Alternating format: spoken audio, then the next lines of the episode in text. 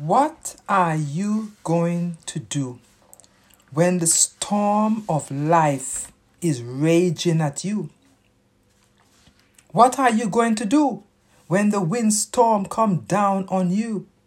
What are you going to do when you are in jeopardy and you feel like you are perishing? Where will your faith be? On a certain day, Jesus got into a boat with his disciples, and he said to them, Let us go over on the other side of the lake. They launched out, and as soon as they set sail, Jesus fell asleep, and a storm came down on the lake, and the boat was filling up with water, and they were in jeopardy. The disciples came and woke up Jesus, saying, Master, Master, we are perishing. Jesus got up and rebuked the wind and the raging water, and they ceased, and there was a calm. Then he turned to them and said, Where is your faith? Where is your faith when this world's authority is coming down on you like a windstorm? Where is your faith when the media is filling up your heads with bad news, like water filling up the boat?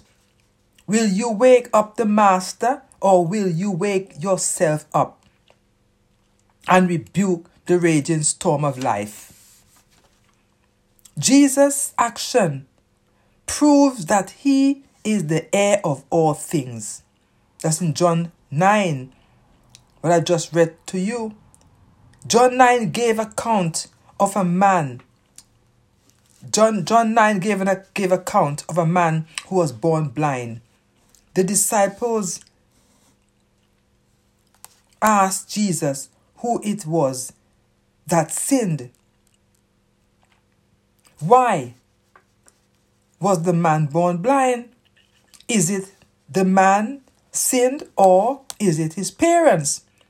Jesus said, Neither the man nor his parents sinned, but that the works of God should be revealed in him.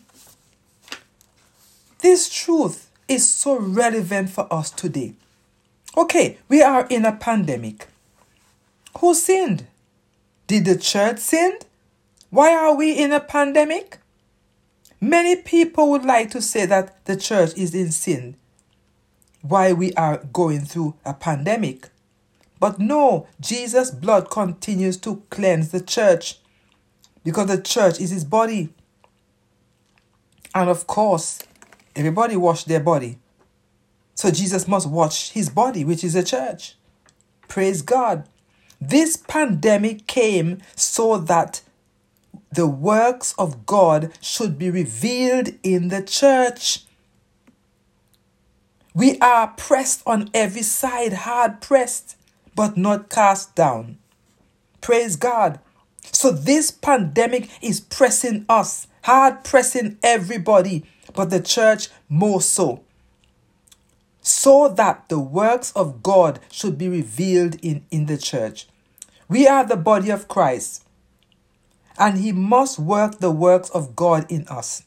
As long as the body of Christ is in the world, we are the light of the world. So our faith must be in God, for He is our refuge and strength, a very present help in trouble. Therefore, we will not fear the pandemic or any other thing that is happening in the world, even though the earth be removed, and though the mountains be carried into the midst of the sea though its waters roar and be raging, though the mountains shake with its swelling, though the world is intensifying with its vaccine in the midnight hour, there is a river whose stream shall make glad the city of God, the holy place of the tabernacle of the Most High. God is in the midst of us. We shall not be moved. God shall help us just at the break of dawn. The nation raged. The kingdom were moved. He uttered his voice. Praise God. The earth melted. The Lord of hosts is with us. The God of Jacob is our refuge.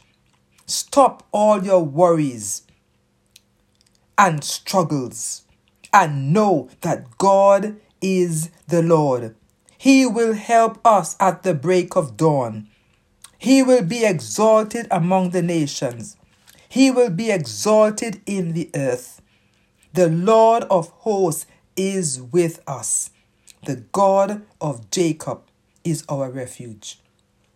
So until next time, he who have ears to hear, let him hear what the Spirit is saying to the church.